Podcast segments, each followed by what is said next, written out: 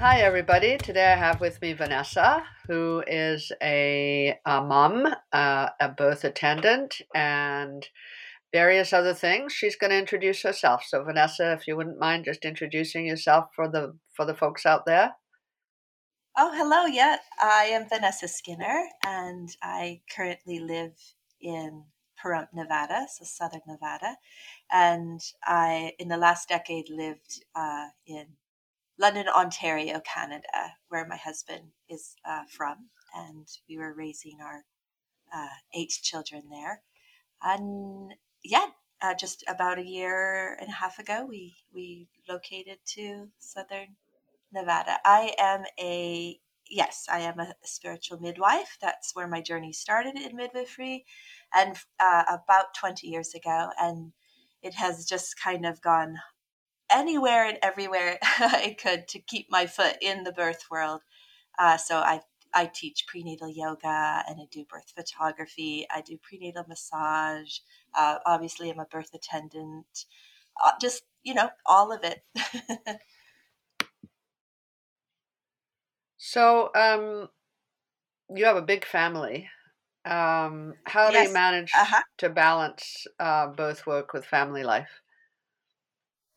Well, when I was in Ontario and the children were all just a little bit smaller, I found it actually a bit easier because I was surrounded by so much family. And so I could be in the on-call life, and then my children were just excited when I would leave because they just knew like an auntie was coming over to play with them. But it's actually a very real situation for me now as my children are all a little bit older. And I mean, I have 9 children, so I have adult children, and I have teenagers, and then I've got those middle school, and then I've got a 2-year-old. So I mean, it's funny to say they're a lot older, but the point is, I'm finding, and I do not have any family here where I currently reside, and I'm finding my children are not wanting me to leave the house for. They are not handling the on-call life. So I am very much doing a deep dive into where do I go from here? And obviously my family matters, and their voice matters to me. And if my calling needs to be home right now, then yes, this is where I want to be. Yeah, it's so interesting. And especially with the kind of work like birth work, I do find that there are organic periods in a life where you need to be fallow. You need to lie fallow. Like for me, I've been in this world for since I can remember, to be honest. I started volunteering in a maternity hospital when I was 13, so that's already 50 something years ago. So.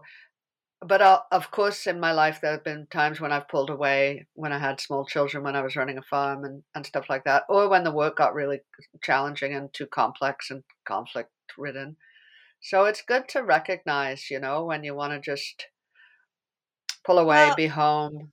Yeah, and it's a very conscious thing for me personally, because my mom was the oldest of 7 girls, and she grew up on a farm in Saskatchewan, Canada, and she raised she had 2 older brothers as well, but she essentially raised her younger sisters, and they love her so much. And so when it was her time to have her, so my oldest sister, there's 5 siblings, and my oldest sister is 10 years older, and my mom treated her the same way. She was just going to, babysit a lot and stay home a lot and raise. And my older sister resented that so very much, to the point where she left home at 14 because and had guilt every single day, but she wasn't going to raise us. I'm the youngest of the 5, and so I'm very conscious to see that in my children. I didn't have this large family for the older children to take care of the younger children, but more than that, I asked them. I had a few births coming up, and I asked them, "Is it okay if I?" Anyway, every single one of my children said no. They would rather me not be on call right now. So there you go. I mean, that's what raising children is, right? I mean, you do have to kind of, you bring them into the world, you kind of have to listen to them. Yes, and then I've just done my own, kind of my own little work. I don't know what I'm trying to say. Maybe it was just biased, but I asked a lot of elder midwives and granny midwives just how it went for them. How was it for their children with them being gone all the time, on call all the time, missing holidays, missing birthdays. And I would say 90% of them said it was not good. Their children came second, and if they had to do it all over again, they would certainly do things differently. So again, maybe I was just trying to hear that and was a bit biased in what I was looking for, but it was real and it struck me hard. I can't redo this. This is I can't go back in time. And so where I am, yeah, I still have 6 children at home, and so yes, I really love being here for them. So what would you say the biggest challenges are that you've faced as a birth attendant? The biggest challenges are, I mean, depending on where you live, and again, my experience is mostly all there in Ontario, Canada, I would tell you the biggest challenge was the I got a few cease and desist letters from the Ontario College of Midwives, and what was the regulated legislature of it all. A little bit scary for, nothing ever came of anything because I wasn't really doing anything. But that's just the challenge again, is to just the fine line of what I'm doing is perfectly legal, but if someone decides they don't like what you're doing, they can make your life quite hard, and so kind of living under that fear, and it does not go away. I certainly still have it here in Southern Nevada, of just if someone decides they're authority and they don't like what you're doing, then yeah, they're going to. And no, it's not fun. I'll tell you that right now. That is not fun dealing with a lawsuit. So I think I've been looking at this a lot. We had a huge disruption here in Quebec about 5 years ago when one of the unregistered midwives was arrested and convicted. And basically she lost everything. She lost a lot of money paying lawyers and then paying the fines, and it put a scare into everyone else. And the atmosphere here is pretty awful. But one of the things that I've been doing is looking into the actual laws in different provinces, states, and countries. And it's interesting. Some of the laws in some places are only about what title you use. So if you call yourself a midwife, you're breaking the law. And then there are other laws, like, for example, in Quebec, you're not allowed to listen to a baby's heartbeat or do a vaginal exam or various other things. But I think it really bugs the government if you use a term that you're not supposed to use. Like, I would never call myself a midwife, even though I did my training as a certified, I got my, certificate as a certified professional midwife, but I would never call myself a midwife because, that's against the law. So, whatever. But it's not great having that feeling of kind of wondering, that shadow kind of hanging over you all the time. Oh yeah. Yeah. It can come from any angle. It could come from absent parents. It could come from obstetricians. It could come from fellow midwives themselves. Like, it kind of can come in, and then you read those stories of Gloria LeMay and Billy Harrigan, some of those midwives who they had to really do some groundwork in the legalities of it all. And it wasn't good for them. It was a big fight, and they, as So you go, and I feel like it has happened to me. You kind of go inside and you just don't really speak to the other birth workers, and you just stay in your lane and you do your thing. And it should just be the exact opposite. Again, like, nobody owns birth. Everybody should be working, towards the same goal for women and for babies. But yeah, I think I for sure am a bit tainted from maybe fellow midwives. But you know what?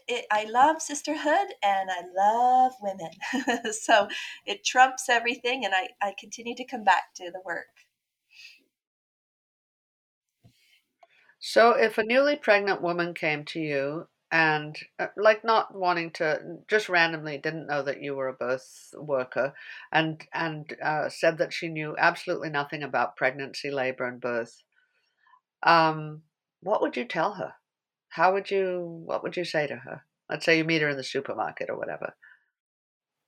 I would probably tell her to stay very, very, very far away from any regulated or medicalized, obstetrician or doctor or gynecologist. Yeah, that's it. It's like the first, So I had 9 babies again, and they were all at home, and it just would never, it was the farthest thing. I used to say just the opposite. I don't want to ever go to the hospital because something will definitely go wrong there. So I don't know why, but I was born with this innate knowledge and feeling of midwifery, and that babies are not born in hospitals. That's where yucky and the sick go, and it's a wonderful place when you need it, but it's the last place to have a baby. So I just kind of start there, which is probably very, well, it is. It's just a little bit shocking, and and then it just kind of goes from there. So, but the fear is real with so many women, that fear, and I'm not saying I don't have fear. Fear exists for sure. I'm just saying, the worst case, what is the worst case?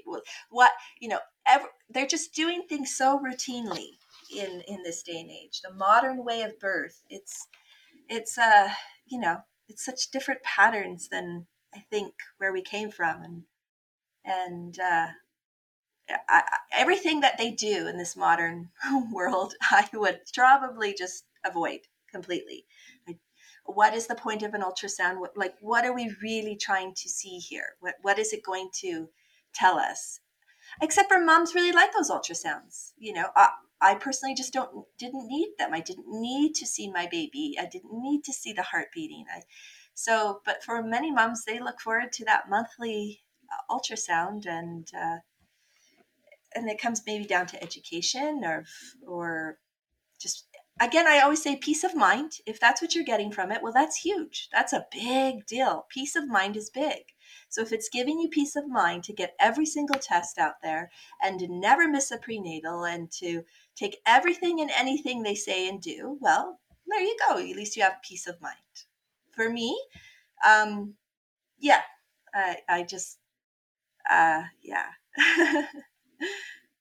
But I think the problem with peace of mind is I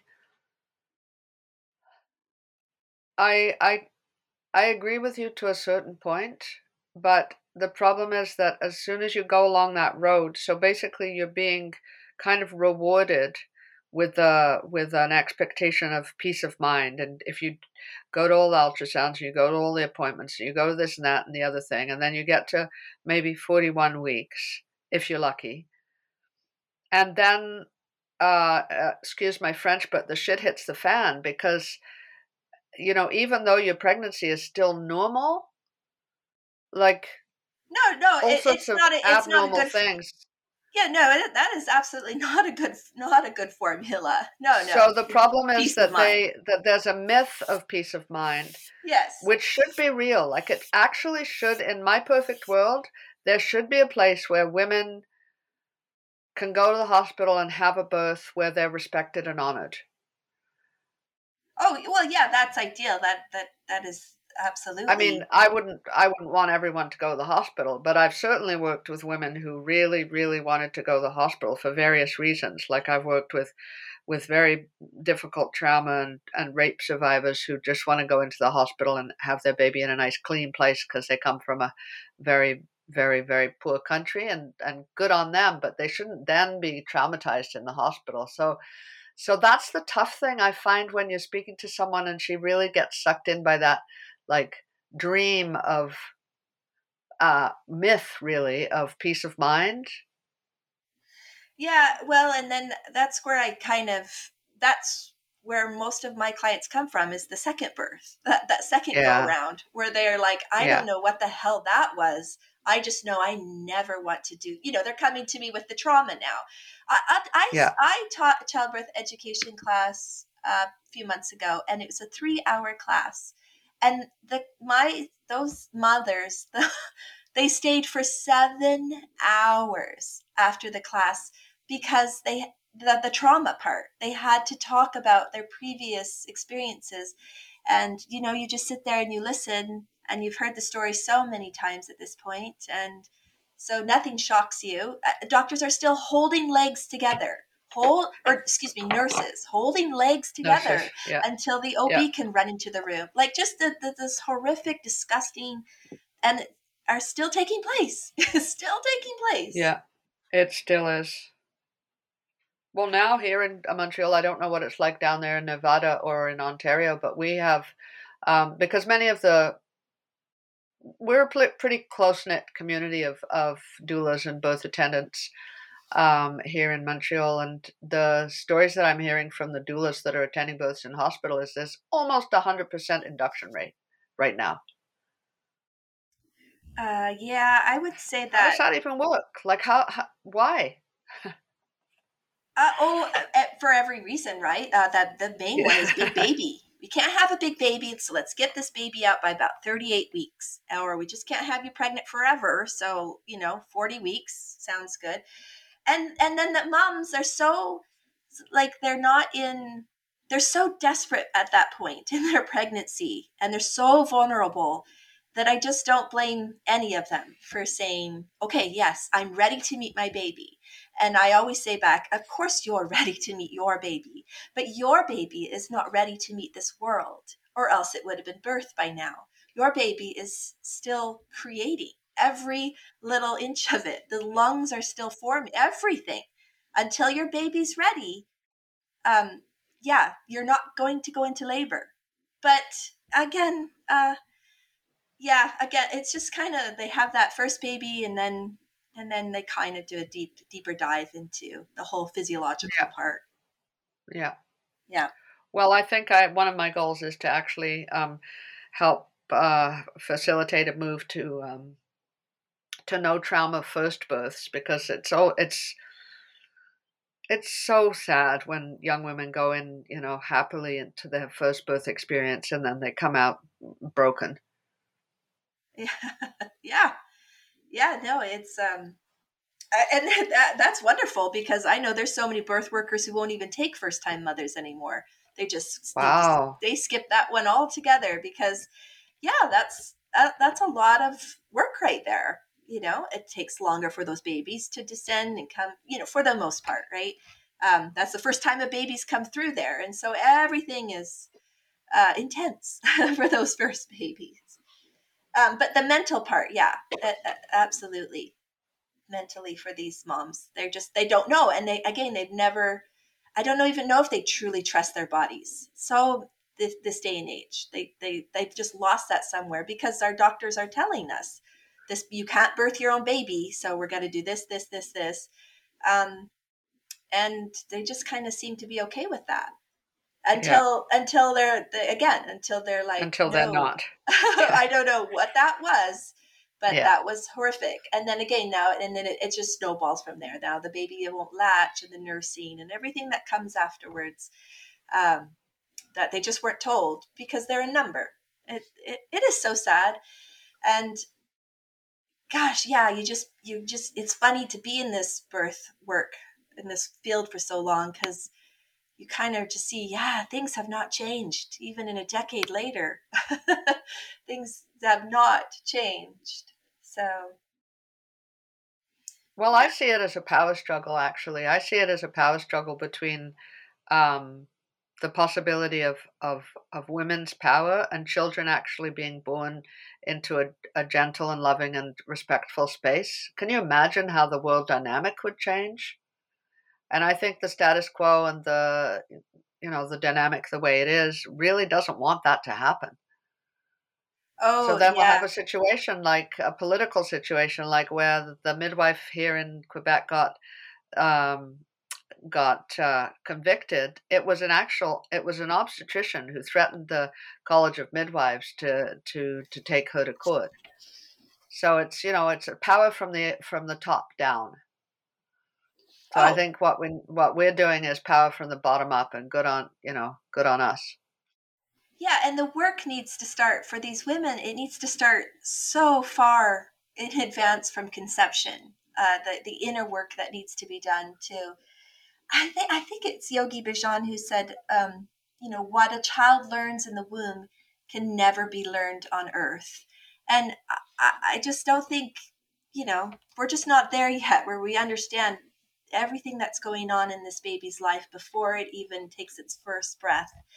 But no, you're right. These, peaceful birth, it would change the world. It would just about probably take out, it would solve every problem in the world. I'm just going to put it right there. Yeah. Every problem probably solved if every mother was allowed a peaceful, birth on their terms. So. Peaceful, respectful. My motto is safe and sacred birth. So a birth that's safe.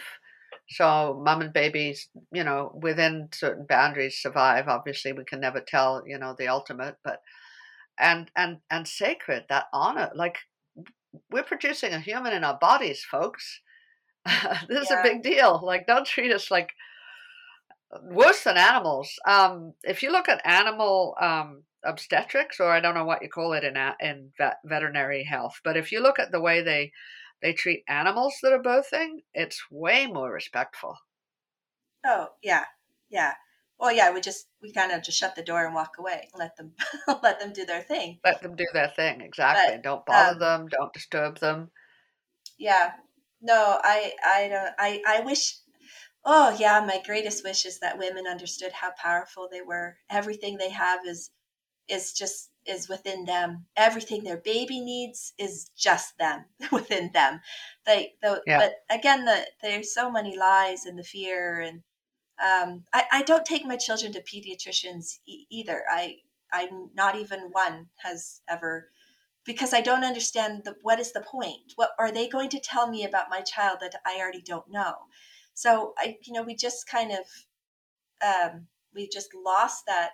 I birthed my baby, so there's no one who knows this baby better than I do, So for women, like woe means great beyond words, and man means mind or, being. So you put them together, and woman, it's just there's no words to describe like how great we are and amazing in our capabilities. And I just want all women to see that they are capable of growing their babies in their womb, birthing their babies, and then raising their children. And that's all they need. It's all within them. But I hear a lot of, well, what if? I do all the tests and I take my kid to every appointment because I don't want to be responsible in case there's something missed and it was on me.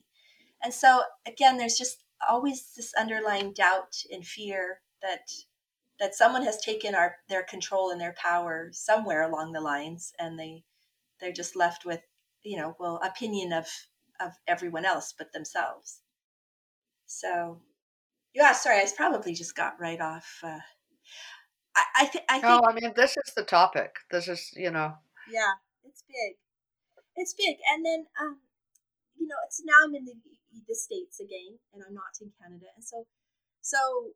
I was going to swing back around to that original question of the greatest, what was the question? Your biggest challenge? But yeah, the obstacle is money again. So access to, because now it's all about, do you take this Do you take this insurance? Do you accept Blue Cross? Do you accept Medicaid?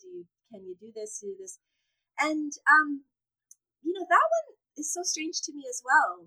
That's the first question that usually comes out of every mother's mouth when they're seeking a midwife out here in the United States. And I had 5 babies in the United States, and then I had my last 4 in Canada. And let me paint my picture for you. I was 20 years old, and 21, I guess, when I had my first baby, but 20 years old when I was pregnant, and I lived in a tent, and I had no plumb. This is how poor we were, my husband at the time and I. We lived in a tent, and we had no electricity, obviously, and no plumbing. And I would poop in a bucket, and I would have to go find a shower at one of the local hotels once a week. This is just how poor we were. There was no one more poor, and yet I would have never gone. I found the midwife that I wanted, and it would have never crossed my mind to not what am I trying to say, to try to lower her prices or say she was too high. It just made it work. I just made it work. A $20 here, $100 here, anything I could, because I respected this midwife, and I didn't even know that was a thing. But that's and I just sound like I'm complaining, but that's such a big topic here. Well, we can't afford the midwifery. We can't afford it. So what I'm finding is so many midwives do this for next to nothing here in this part of the world where I live in. Next to nothing. Yeah. They're just and then because I'm asking, and I said, well, who did you use as your midwife? And she says, well, I used this person because they did it for free for me. And I just keep hearing that over and over and over again. So I'm just kind of right there. I think I'm probably of just, you want to be there for women, and yet, the money thing, it just kind of gets in the way a little bit, doesn't it? It certainly does. It's I discovered years ago, over 20 years ago, that basically doula accompaniment and midwifery care in this part of the world anyway is a luxury. Yes, it is. And I started a volunteer doula organization 20 years ago, and we served really, really marginalized people, and some of them, they'd already had two babies, and they knew they gave birth in 4 or 5 hours, and they didn't want to go to the hospital and spend the minimum you get away with in the hospital is around $4,000 or $5,000. So they would have their babies at home and not have to pay any money, and why not? But it's still, the fact is that women that sometimes need a doula more than anyone else cannot afford it, or a midwife. They need to be at home because they need to give birth in that comfort and not go into a hospital where there's things that maybe frighten them. In Canada, it's not so much that you don't have the private insurance, but if you don't have the public insurance, then you can't get a midwife in Quebec. Yeah, it's a socialist situation there. Which I just will never, so what I found myself dealing with in Canada was, in here, at least you get to, so the difference, if there was here you get to choose your midwife, you get to interview many midwives, and then you find the one that matches, you the best. But in Canada, you're just presented a midwife. This is the midwife you're assigned, and they have a box that they work within, the regulation. And if you don't fit that box, well, then you're transferred over to the opposite, to an OB's care. And that box is so tiny in Canada, your weight comes into factor and your age comes into factor. And if your blood pressure is up by 1 point, you're out of there, right? Certainly you're not going to 42 weeks there, in where I was, again, in Ontario. So the box just got very small. So here, at least they do have that option, but again, then it's also making it sustainable for these midwives. And so many of them just work for, just from the goodness of their heart. And I don't know how sustainable that is, like for health reasons and emotional, but it's just been the same problem for decades. So. Well, I think that's different in some states as well. Like some states are more restrictive than others, but it's certainly a theme everywhere that the registered midwives are pretty much under the thumb of government regulations, which is sad. Oh yes, which kind of leads me. Yeah, you're 100% correct. Nevada, I believe, is the last standing state free. Where midwives are free, like anyone can come here, which is, I find quite interesting, and call themselves the midwives. So, but again, they're every 2 years, they're in a big fight. The midwives are now coming up on their 2 year, where the legislation is after them again to take that away. And so the midwives have all come together and they're fighting and getting their petitions out. And so it won't be long before this will not be a free state. Right. For now, yes, it is. So that leads me to my next question, which is basically not really a question, but more like, what do you think about this? And what I've been thinking about is public shaming. I've been watching on the social media. I've been watching birth professionals and mothers and breastfeeding professionals and all these people really just being brutal to each other. Because of this polarization between, for example, a home birth mom or a free birth mom and a registered midwife or a OBGYN and a nurse. And so the question is, should we be drawing lines in the sand? Like, is it true that I should not have a dialogue with an OBGYN, or like, do we have to start drawing lines and say, no, I'm not going to converse with you any longer, or is this just brutal and destructive? Well, right. It's such an individual circumstance for every situation. And it usually it does, no OB wants to align themselves with an incompetent midwife if that's how they're, if that's what they're feeling, and vice versa. So I don't think we're not all going to sing kumbaya with each other. I don't think that world exists. So that we have to learn to work in the world that we are presented with. And that polarization is huge. I don't know. It must be social media that did that. I do not remember that 20 years ago. Just if you just had your baby at home, you just had your baby at home. I don't know why home birth became so huge of a big deal. Like, I don't know. And so again, I stand with women and their autonomy. If they want to give birth out in the desert and squatting on a cactus, they should be able to do that. No, Vanessa, actually, I'm sorry. If I'm present, I'm not going to let her squat on a cactus. Sorry. Squat in the desert. But let's avoid it. Whatever. I just had this vision of a woman. Oh, yeah. No, what is it? Oh, the free birth movement, or the unassisted birth movement is so huge as well. And it's not like, big, yeah. It's not like they weren't there 20 years ago. They were. I remember mom saying, I just birthed in my bathtub, and we all just went on having our lunch together. But I don't know. I can't explain it how big women have made. It's not a big deal. It's just not. I don't know why they've overcomplicated this so much. You're pregnant. You have your baby. You love your baby. Simple, simple, simple. But now that the postpartum depression has been brought to light, and psychosis has been brought, and it has always been there. I'm not saying it hasn't, but geez, it just seems like there's a lot more to being a midwife than there used to be. So, or a birth attendant, right? But the titles, all the titles. I think I settled on spiritual midwife because I started as a spiritual midwife 20 years ago. That has been my brand, spiritual midwifery, and it just has never changed for me. This is the most spiritual act you can ever do in your life. There is nothing bigger, in my opinion.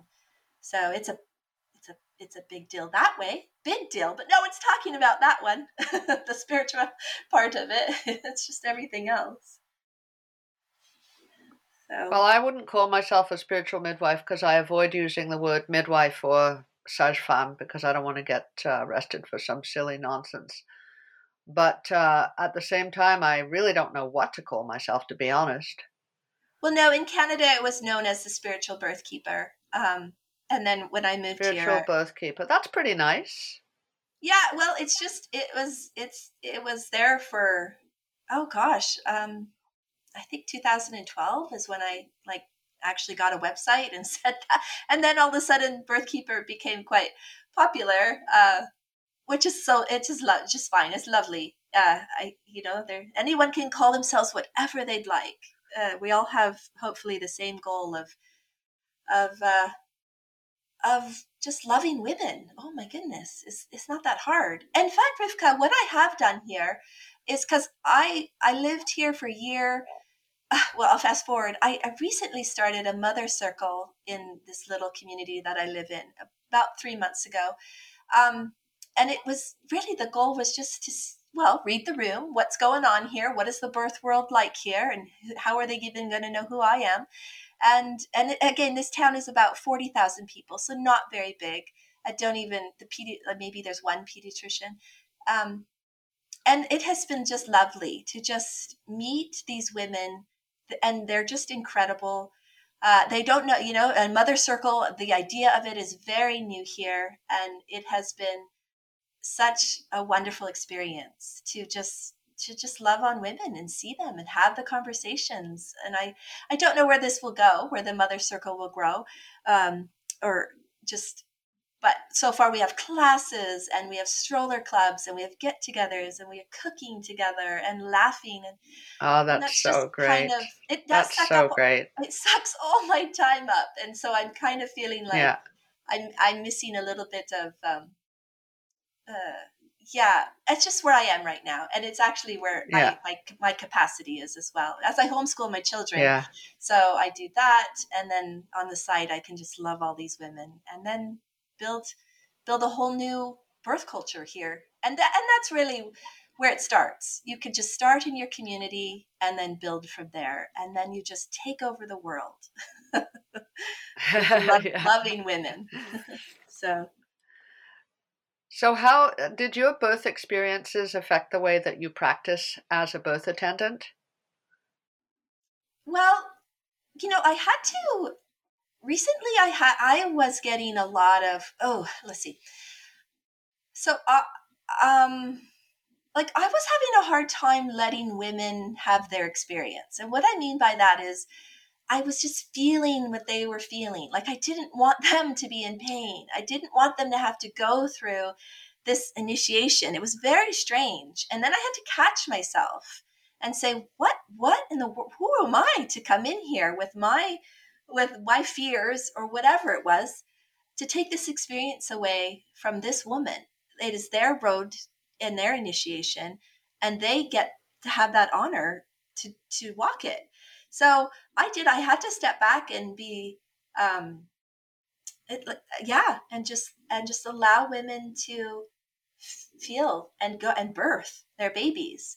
Where I was finding myself in a little bit of a trap where I was bringing my fear into, you don't know what's coming, and I'm just really, I don't know how you're going to handle it. And yet that's so ridiculous, because if anyone tried to take that from me, I would have had resentment for life, to take my birth experience. Yeah. I'm going to birth where I'm going to birth. I'm going to lotus birth if I want a lotus birth. I'm going to water birth if I'm going to. And so for anyone to take that from me, and yet I found that I was trying to take that from others because I don't know. It just got a little bit.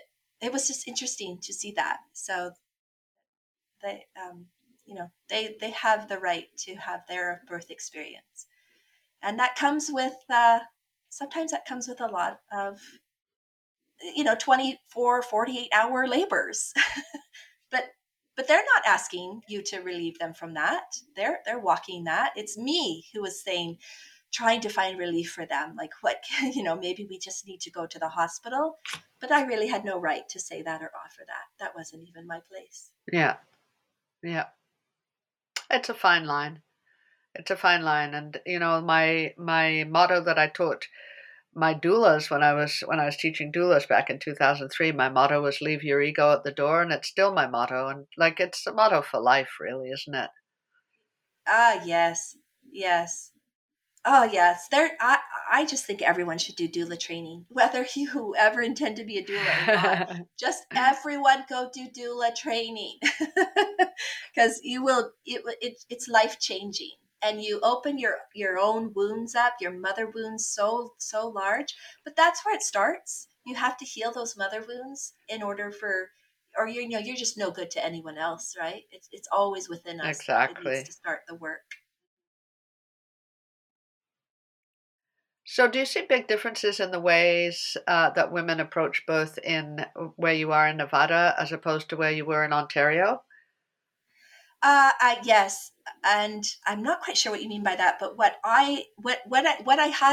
we have in Ontario is the ones who leave the system deliberately to go find the out of the system birth attendant. And so they already know so much because they are deliberately seeking to leave the system. And so there's it's kind of black and white there is what I found. So by the time they find me or they came to me, they were quite knowledgeable and knew what they wanted. And it was just a lovely, joyful companionship from there.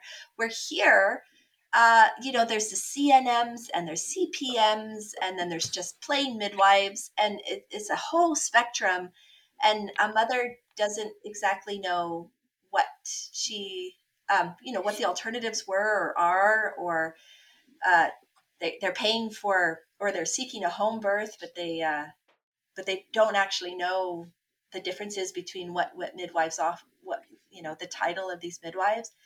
So, yeah. Oh, and they also really think we carry a lot of medication. Like we're gonna just be able to give them an epidural when it comes time to I know, right? Yeah. Where again, I think I really emphasize that spiritual midwife. I'm a spiritual midwife, so we'll get some herbs if we need to. I can deal with a hemorrhage, and I could deal with a shoulder dystocia. I could deal with a lot of things, but giving you an epidural is not one of them. Not in the thing. Exactly. I remember a lovely birth I went to. Actually, I was in a doula capacity, and it was a woman's first baby, and so she was kind of like not really understanding what to expect and whatever. She was all good, and it was really wintry outside, and but she was kind of done. She was like, "No, I'm not going to do this anymore. I'm done. I'm going to go home." And so okay. She got up, just got off she was hands and knees, happily laboring next to her husband who was fast asleep. And she got up and she's like, "Okay, I'm out of here." And she didn't have any clothes on. She was hugely pregnant and in good active labor. And I said, no, it's really cold out.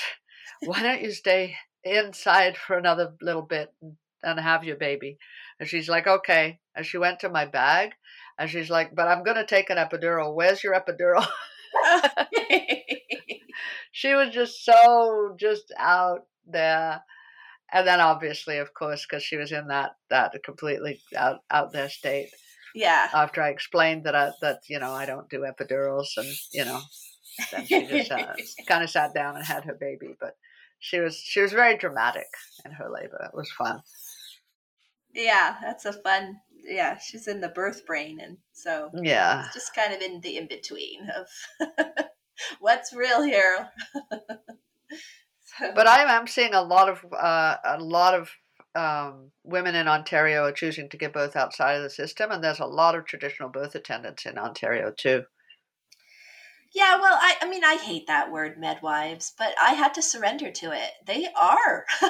Those regulated midwives. It's so sad, though, Vanessa. It really is sad, because I met those women as they first started doing doula training, and they do not have it in their hearts to become midwives when they first start out. Again, it's because of fear. You know, they go in, they get promised a fancy schmancy job. They start having their own lives and babies. They attend like a very few number of natural births before they actually start practicing. And then suddenly they're thrown into practice with all the government bullshit over their heads with the, you know, you can't do this, you can't do that, you can't do this. And they're terrified. Oh, yeah. Oh my goodness. When I first got to Ontario, my sister was there already and had several babies, and I remember asking, like, a midwife can do that here and a midwife can do that. And she says to me, oh, these are not the midwives you are used to. Because I had only births with, like, lay midwives. And that is the title that they had is here, because I had had 5 babies in the States. So I birthed with literal lay midwives. Yeah. Now that kind of has a bad rap when midwives call themselves lay midwives. I don't know why. It's so silly. Who even knows what we can call ourselves anymore? Yeah. Personally, but I heard a good one the other day. Someone is calling herself a midwitch. Oh yeah, that's the big one right now. That's fun, huh? That's nice. Yeah, I like it. I did too. It's not for me. I probably will never use that title, but I'm like, oh, that makes complete sense. Yeah. Yeah. Midwitch. So the ones in, they blew my mind of, I remember them. So to give you an example, I was having my 6th baby and I was having a water birth in Ontario. And I just moved there a few months prior, and I was having a water birth, and they said to me, you can labor in that water, but you can't push your baby out in that water. And I look at them, I'm like, what? And so what did I do? Oh, I just pushed my baby out right in that water. Exactly. And that was that midwife's very first water birth. And it made sense because women aren't. Well, now, and so now they've come around. Again, that was 10 years ago. And now mothers can have water births, but that would have been that. I said, this is your first water birth. And then what they didn't like was I wasn't allowed to push the placenta out in the water. So I did get out and I played their game, and that was horrific. And let me tell you, that was just, so when it came down to my 7th baby, I pushed my baby out in the water. I pushed my placenta out in the water. They were like, okay, she's doing her. She's definitely. I didn't even tell them I was pushing. And why did I even use a midwife? Because it's just easier to get the birth certificate. That exactly. So many people do that. All the mothers that are going unassisted are having such a hell of a time getting that birth certificate. It's such a production for them, and I'm just lazy, and I'm like, okay, you can come for my birth and sign off on the birth certificate. There you go. I need you for nothing. I want to tell you out there, though, listeners, please check about the birth certificate, because in some places it's complicated, and in other places it's super easy when you give birth unassisted to get your birth certificate. So I think in some places that might be one of those fear-mongering kind of rumors. I know it's difficult in some places, but for example, here there's just one extra little bureaucratic hoop you have to jump through, so it's no biggie. I think you are right. I think it's just you know what you know, right? And I don't think they even know. So for some, I've seen it just be quite a situation, and the parents have said, if we knew now, we could do that. We would do this again differently if we just knew. Yeah. If we knew better. So I would say that's one thing to be informed about when you're planning an unassisted birth, just to figure out the bureaucracy. If you even want birth certificates, I've got a whole bunch of people here that don't even bother with birth certificates, and that's fine too. Yeah, that's a big movement too. No social security. Yeah. What's it called? No SIN cards and no social security numbers. None of the stuff. Yeah. Yeah, good for them. I love that. So I've got one final question for you. I ask everyone, if you were just going to give our readers one word for them to take through the rest of their day and weeks, what would it be? One word? I get one word? You get one word, my friend. All right. It's, to spread around. Yeah, it's probably quite easy for me. It's spirituality. Spirituality. That's it. Spirituality. Thank you so much. You're so welcome. Thank you.